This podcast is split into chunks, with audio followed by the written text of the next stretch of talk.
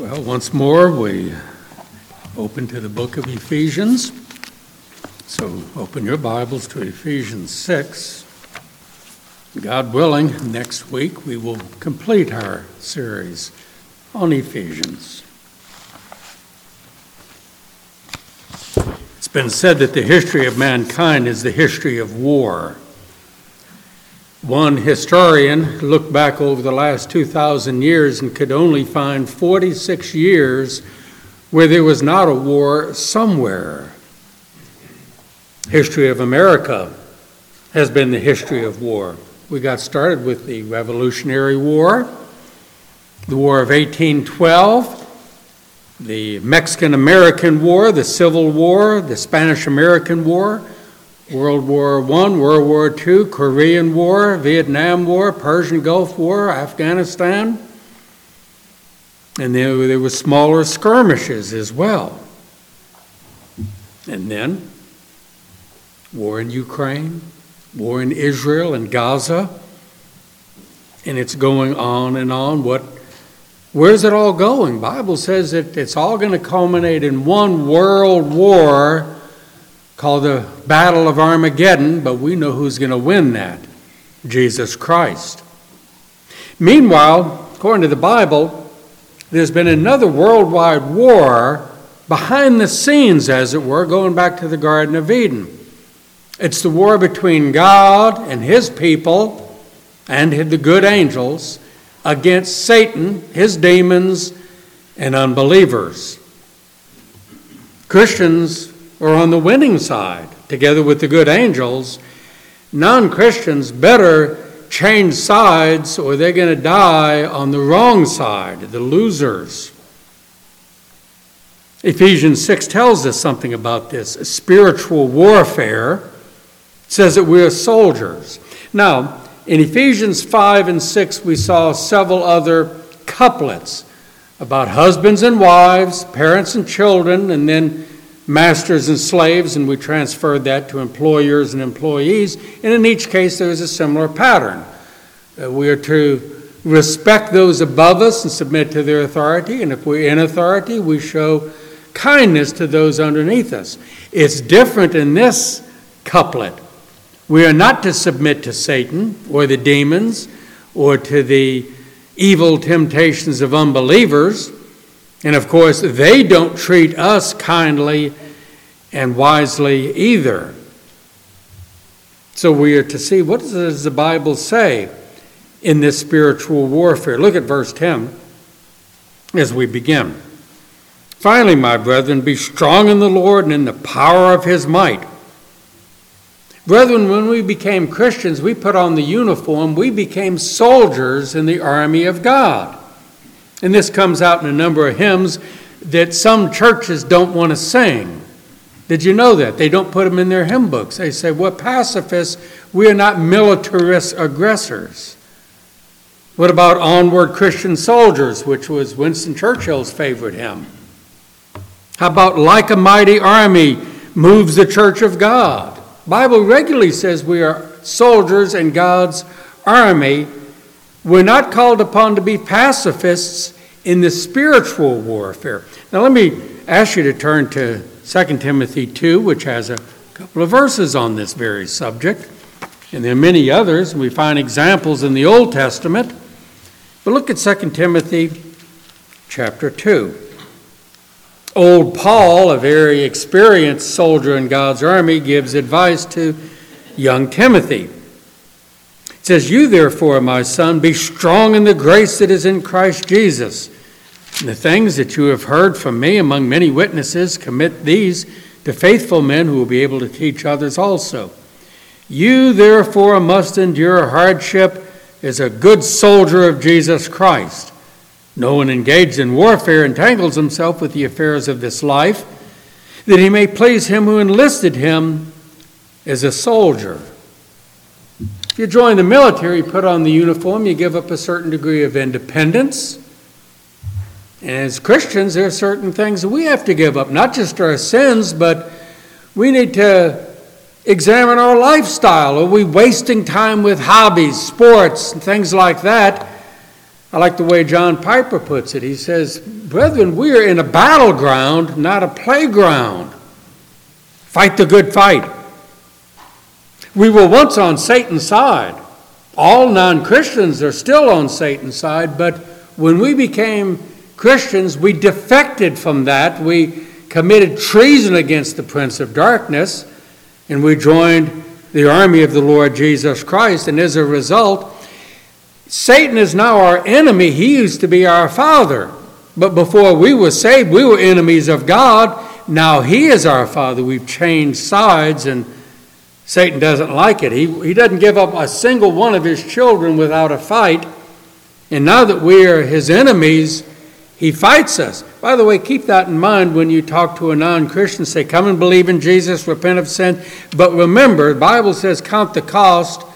Satan will go after you. He will be your worst enemy. Even though he knows he can't get you back, he's going to try to ruin your life. He is enemy number one.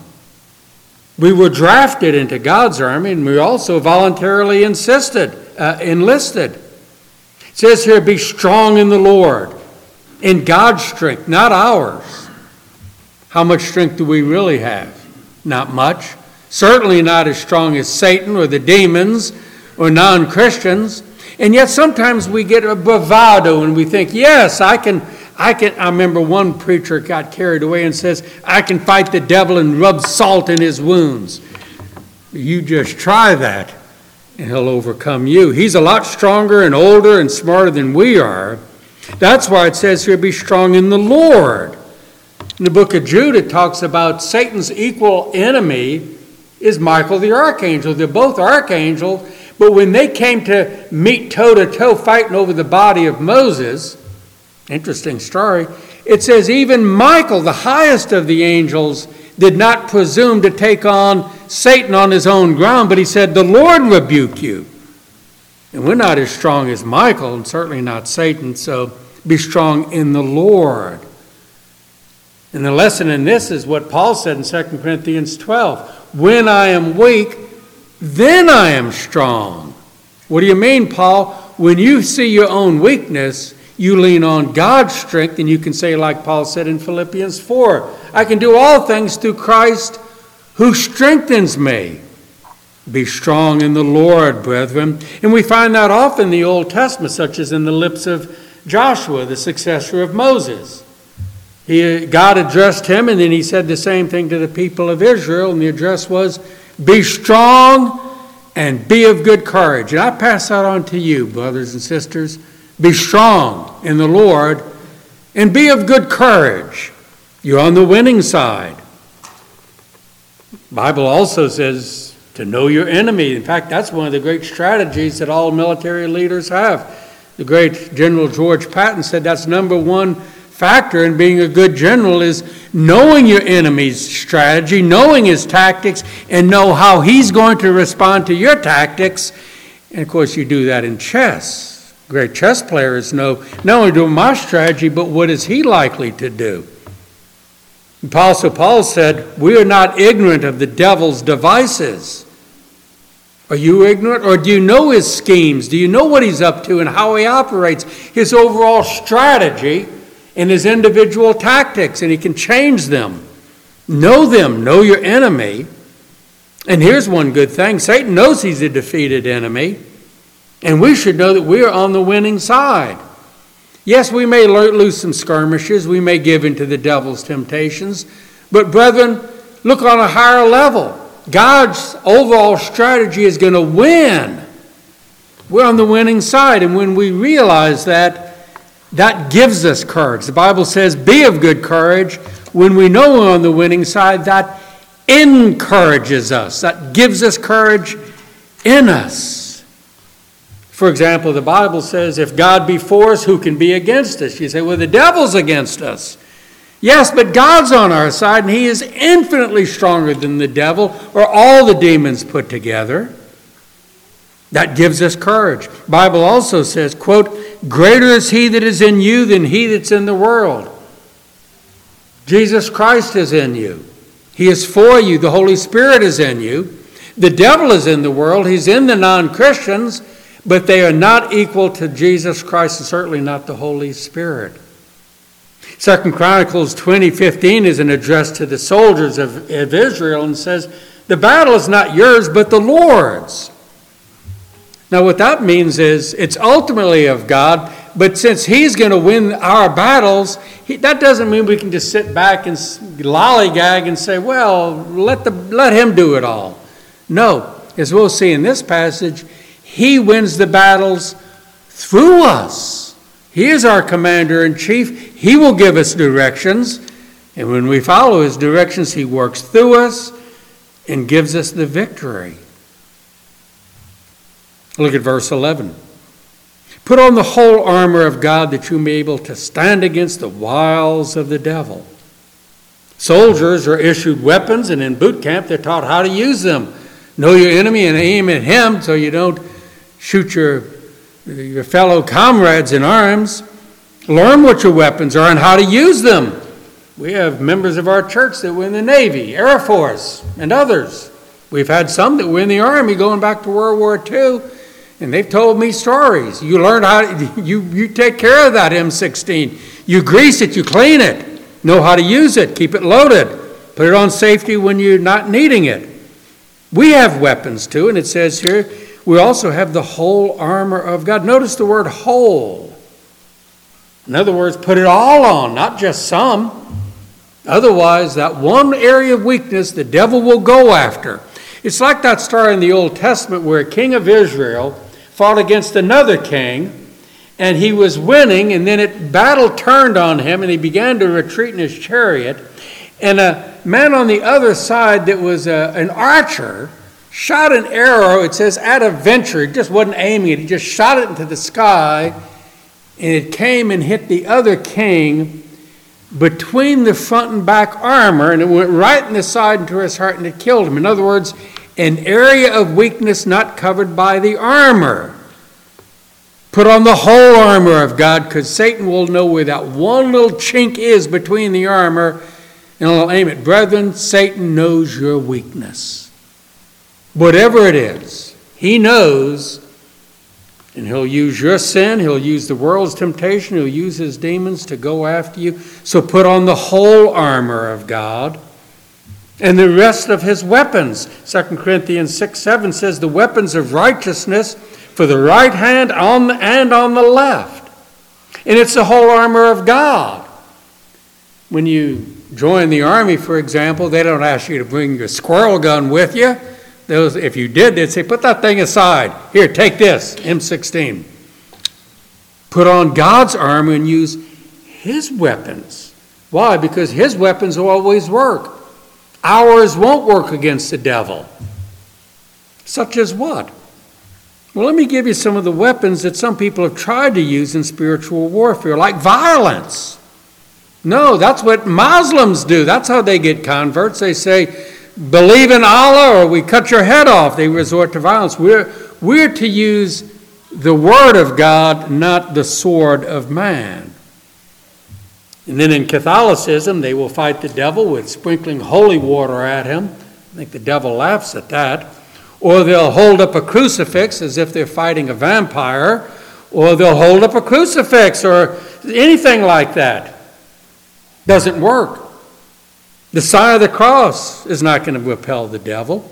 But then other ones, such as, as uh, among evangelical Protestants, say, well, we don't do that, Catholicism.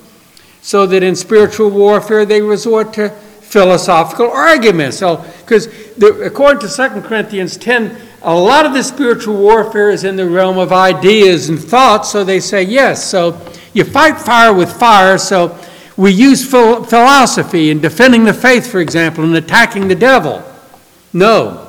Philosophy is man's tools, and it just won't work against the devil. For one thing, he knows a lot more philosophy than you ever will. Use the armor of God. And they're spiritual weapons, not worldly. Let me point to that passage I alluded to a minute ago. So turn to 2 Corinthians 10 where Paul, Paul here mentions the weapons of spiritual warfare. 2 Corinthians 10, verse 3. For though we walk in the flesh, we do not war according to the flesh. For the weapons of our warfare are not carnal, that is, fleshly or worldly, but mighty in God for pulling down strongholds, casting down arguments and every high thing that exalts itself against the knowledge of God, bringing every thought into captivity to the obedience of Christ. It's in the realm of ideas and you don't fight you don't fight fire with fire. You fight fire with water. You you oppose the devil's schemes with God's truth. The weapons of our warfare are spiritual. And it says when you do this you're able to stand against the wiles of the devil. To stand. That means dig in your heels and say I'm going to take a stand I'm not going to retreat I'm not going to give up I'm going to take a stand you know the story of Martin Luther 500 and something years ago. He was on trial for heresy before the Catholic Inquisition. And his life was at risk because he could have been taken out by the Inquisition, tortured, and executed. And so they say, What do you have to say for yourself? And he boldly proclaimed, I believe in justification by faith alone, not by sacraments, not by good works. And he said this Here I stand. I can do no other. God help me. He took a stand, as it says here, that you may be able to stand.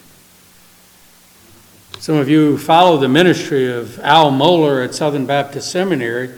I like the way he put it. He says, Don't just do something, stand there.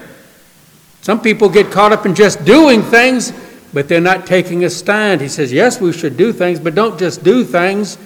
Stand there. Take a stand.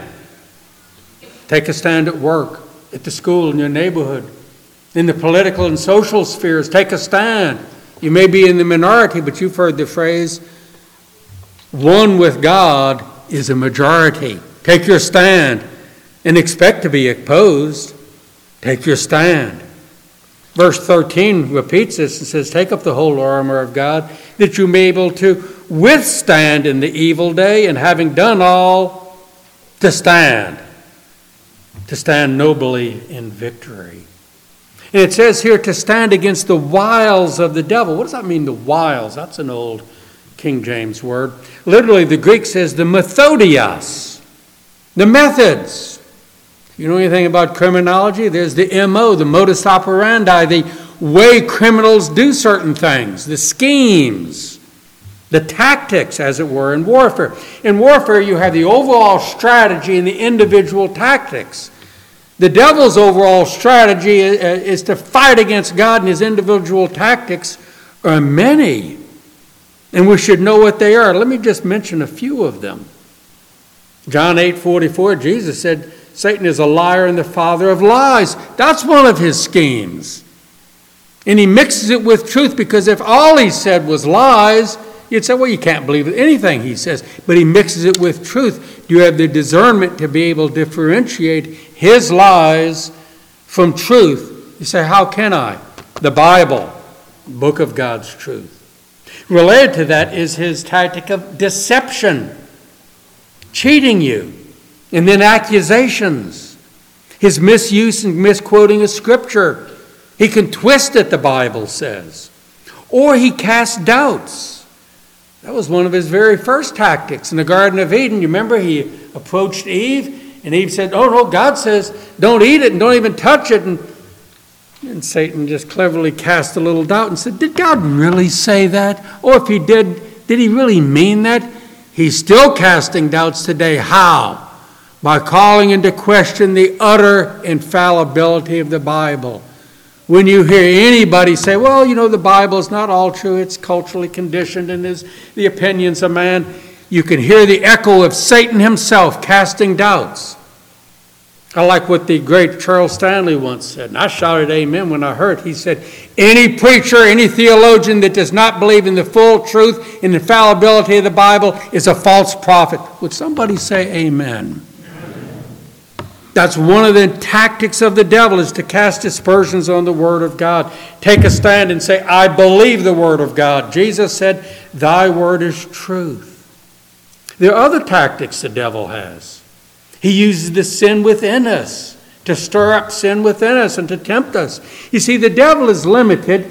He's not omnipresent like God alone is, and He is not omnipotent. He does a lot of His work through the demons, through the world, and through the sin that's within us. We need to realize we're capable of giving in to His temptations. So, Lord, restrain our sin. He also uses the world television, movies, novels, the internet. Heresy is another one of his tactics. And also, it says in 2 Corinthians 11, he disguises himself as he pretends to be an angel of light. That's another one of his tactics. We need to be able to see behind his mask. It says here that you may be able to stand against the wiles, the schemes of the devil, know what they are, and how to resist them. And then Paul explains it more in verse 12. For we do not wrestle or fight against flesh and blood, not against it is human beings, but against principalities, against powers, against the rulers of the darkness of this age, against spiritual hosts of wickedness in the heavenly places. Our fight is not so much against with unbelievers, but with Satan and the demons. Now, there's a noticeable difference. There's no hope for the devil and the demons. God has not elected them. He doesn't offer them the gospel. They'll never be saved. They'll all end up in hell. By the way, they know that. They know they are defeated. You say, you say, well, then why don't they just give up? Why do they bother with us? They know they're going to hell, so they want to take people with them. They can't take a Christian with them, but they know who the Christians are, so they try to ruin the Christians so that they don't make other converts. But the difference is, we are to pray for unbelieving humans. We're to witness to them. We're to plead with them. We're to give them a good example to become a Christian. None of that is what we do to the devil. We're to oppose the devil. We're not to love them. We certainly don't witness to the devil or pray for their salvation. So there's a difference. Brethren, we are in spiritual war. Some of our people have gone to war. They've seen combat and they know it's not an easy fight. It's a holy war, as it were. This is the true jihad. Now, that's an Arabic word that Muslim terrorists use. For them, jihad is a holy war of violence. That's why the age old symbol of Islam is the scimitar. It's that curved sword whereby they make converts to their false god named Allah. The true jihad is a holy war, but not with human weapons such as violence and lies. I recommend you read that great classic by John Bunyan entitled The Holy War. I remember I read that a few years ago. It's kind of like Pilgrim's Progress, a lot of interesting symbolic terms. We are in a holy war, and it's a real fight. It says here we don't wrestle against flesh and blood, we wrestle against principalities. And I would remind you, friends, this wrestling is not like that fake wrestling on TV. You ever see that stuff? It's it's a joke. You know, they come disguised in funny outfits and they throw each other around and they throw them outside the ring and someone throws a folding chair in there. It's all fixed and phony. Our wrestling is not like that. It's a fight to the death. And we're not play acting either, like, you know, you see actors on television pretending to be a soldier or something like that, and it's all fi- uh, fixed. And so you know, when they, they pretend that they're punching someone, they're not really hitting that guy. And so they turn on the tape recorder and they have this sound, sound. It's all fake. They're actors. It's not like that when we're fighting Satan. It's the real thing. It's a real fight. 1 Timothy 6:12 says fight the good fight of faith. In this sense, we're all as Christians fighting fundamentalists, not to fight other Christians, but we believe the fundamentals of the faith. We're fighting against the powers of darkness. And we're not to wave the white flag. We're not to retreat. We're not to give in. We're not to switch sides. We'll fight to the finish with everything God gives us until the day we leave this life. Demons, it says here, are fallen evil angels. Notice how it describes them against principalities, powers, rulers of the darkness, and so forth and this list is found elsewhere in Ephesians, Colossians, and elsewhere. What he is doing is he is listing the various ranks because in armies you have rank. You have, you know, private sergeants, lieutenants, captains, and so forth. Satan has his ranks. And these are, these are terms, by the way, used outside of the Bible to describe ranks among the Roman army. So Satan has his different ranks, and the higher up in this pyramid of authority is Satan, and underneath him are various other evil angels, and more and more. And then, of course, he has humans on his side as well. The opposite of that are the principalities and powers and dominions of Michael and his angels, the, uh, the guardian angels and the cherubim and the seraphim. So it's a fight between the angels, but which side are we on? So it lists some of these here, these ranks. And at the top are Satan and Michael as equal opposite. Why do I stress that? Satan and Michael are the two that are only one the Bible called archangels. Satan started off as a good archangel named Lucifer. He sinned. He didn't lose his, his power. But Satan and Michael are equal opposites. Book of Jude and Revelation 12 and the book of Daniel say that. The reason I'm saying is that Satan's equal opposite is Michael, not Jesus Christ. Jesus is infinitely greater than Satan. He's eternal.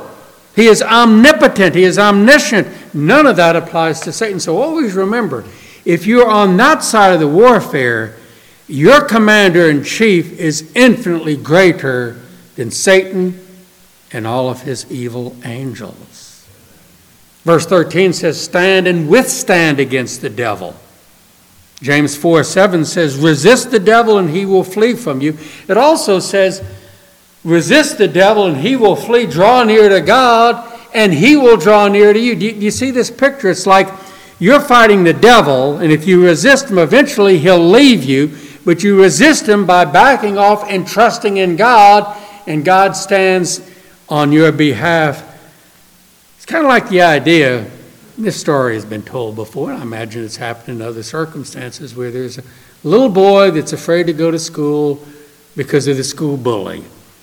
The school bully says, You know, give me your lunch money or I'll give you a fist sandwich. And the little boy, oh, yeah. he doesn't know that, you know, the, the little boy has an older brother. He's a linebacker for the Green Bay Packers. So he brings his older brother one day, hiding behind the bush, and the bully comes up and says, Give me your money. He says, Excuse me. The older brother steps forward Who do you think you are beating up on my little brother? That bully's going to run for cover. You see the point? Satan's a lot stronger than us. He's not stronger than Jesus. Draw near to Jesus, he'll draw near to you. Resist the devil, and he will flay you. Then, starting in verse 14, Paul begins to list some of our weapons. I say some because elsewhere in Scripture mentions a few others. He mentions our weapon and our armor. Perhaps when Paul wrote this, he was looking at a Roman soldier. We know earlier in the book he was imprisoned in Rome, he was in chains, and there'd be a soldier there guarding him, usually two, and then two more outside the prison in case he tried to escape. So all Paul had to do was look over at that Roman soldier and say, Yeah, helmet, breastplate, shoes, yeah, yeah. Hey, I can use that as an illustration, that's what he does here. So he mentions the helmet and the belt of truth and so forth. Look what it says first. Stand therefore having girded your waist with truth. We'd call that the, the belt of truth, just like soldiers today are given various things. And you notice soldiers will have a certain belt with things hanging on them, these little pockets, and they'll have extra ammunition and a little first aid kit and stuff like that. God has given us a belt, the belt of truth.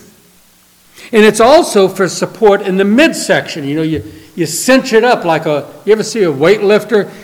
tighten up his belt, kind of like a woman's girdle. It kind of gives extra strength.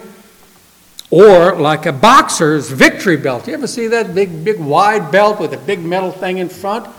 It's symbolizing that this is like a shield down here to protect my lower organs. Well, the belt of truth is like that. It protects us. And also, it's something that holds everything else together. It's the belt of truth. What truth? God's truth the Holy Bible. God is truth, and the Holy Bible is the truth about God, and that includes His promises. Then he says next is there's the breastplate of righteousness. Now, in the Roman army, it'd be either made out of metal or leather that had been treated with oil, so it'd be hard to pierce. And there's also go in the front and in the back. And unlike that king that I told you about a minute ago, they would cinch it up so there'd be no, no empty things on the side. The breastplate. And soldiers today even have that, maybe, maybe made out of Kevlar, some body armor in the front and the back, just like police officers, bulletproof vests, and those breastplate, like the belt of truth, are to protect our inner organs. But what does it mean, the breastplate of righteousness? Not our righteousness, but His. And that would include, number one, His imputed righteousness by which we are justified, but also His infused righteousness that produces sanctification in us. We're to wear both of these to protect us from the assaults of the evil one. Then in verse 15, he says, having your feet shod with the preparation of the gospel of peace. Just like today, soldiers wear boots. Back then, they didn't go to war generally wearing sandals. They had a certain kind of leathery sandal that would go up the shins with a piece of metal underneath, kind of like you see shin guards for soccer players.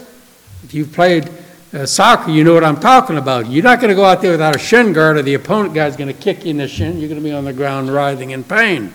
The Romans had that sort of shin guard attached to their boots to protect them. We also know from the ancient historian Josephus and others that in these Roman boots they had cleats, just like a track runner or a football player, or even in baseball, but not in basketball, cleats. In other words, they would be able to dig in so you wouldn't slide easily in the ground. And it says, Your feet shod with the preparation of the gospel of peace. What does that mean? It means the gospel prepares and equips us for the spiritual warfare, to tell and to defend the gospel. Brethren, do you know the gospel? Do you know the Word of God to be able to use it offensively and defensively? John MacArthur put it like this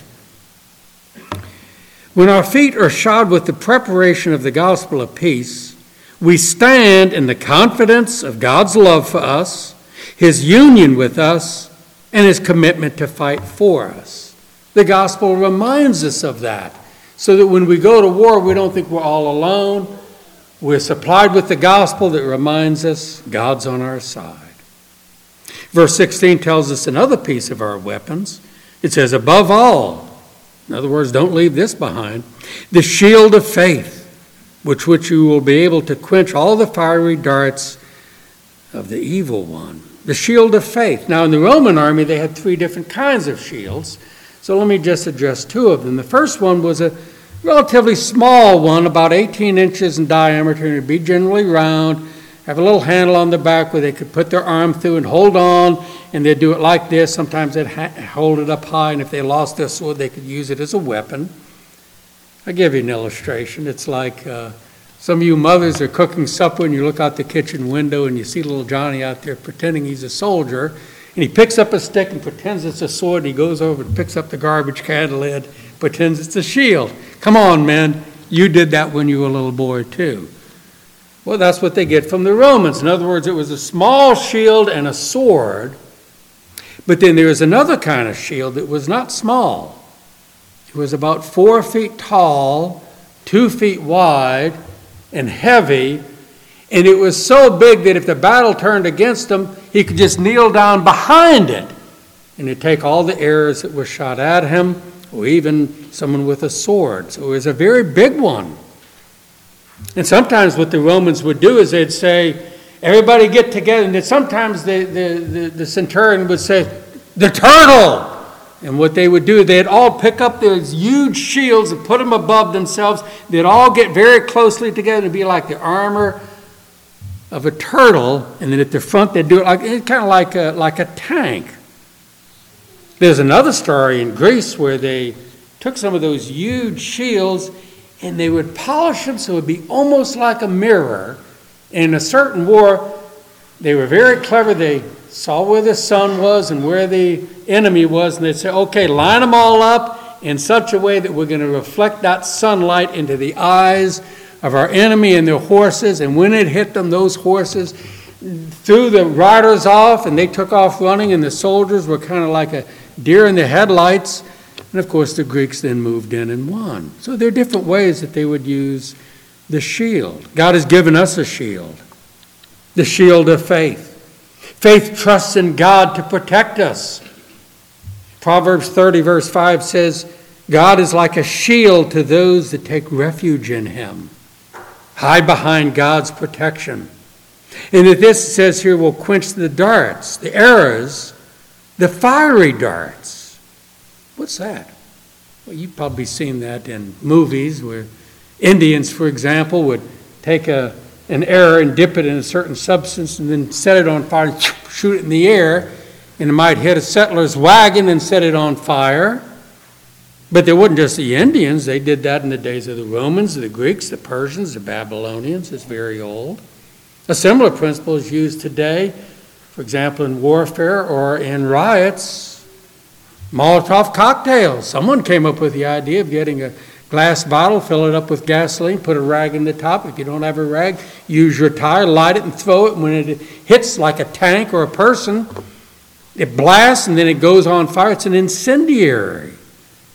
In World War II, both the British and the Americans firebombed Dresden and Tokyo and other ones dropping firebombs and it would spread. It's the same idea. The devil's arrows are dipped in the evil of hell fire. And they want to set things on fire. So know the devil's tactics and his weapons. Lastly, it mentions in verse 17 the helmet of salvation and the sword of the Spirit. In the Roman army, the helmets were usually made of metal, but sometimes of leather dipped in oil for strength because you want to protect your head. What this is symbolizing is that we need protection for our thoughts. The devil will fight us not so much physically, but in the realm of ideas and thoughts, philosophy, opinions, gossip, public opinion polls. Take up the helmet of salvation.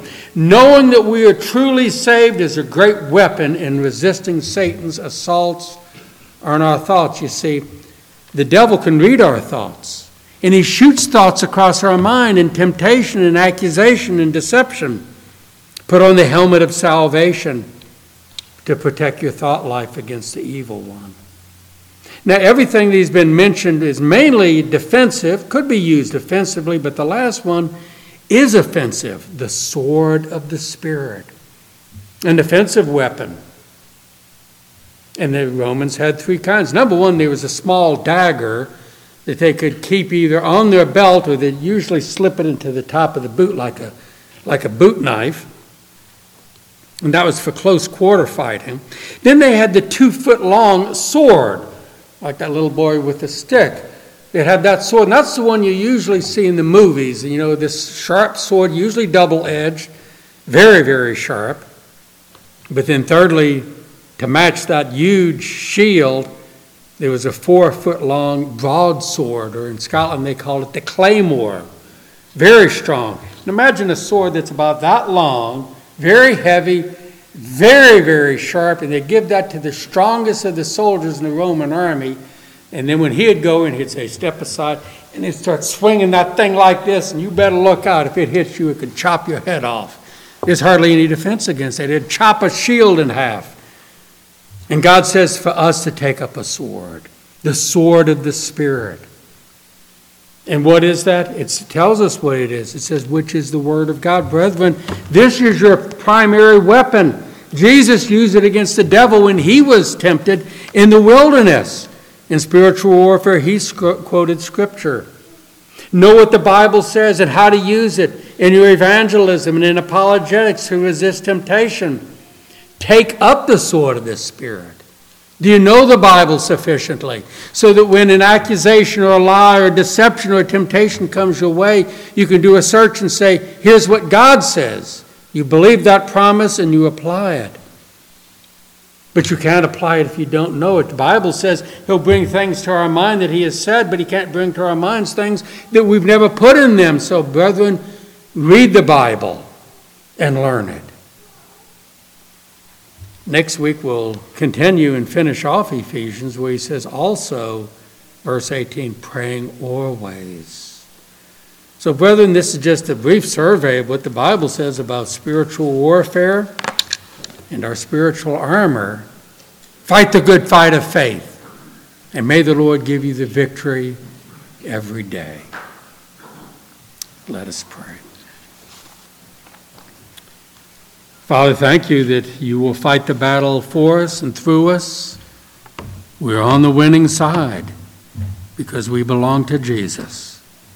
But yet, Lord, the devil has not given up. So protect us, keep us well supplied with your armor and with your weapons, and give all of us the victory.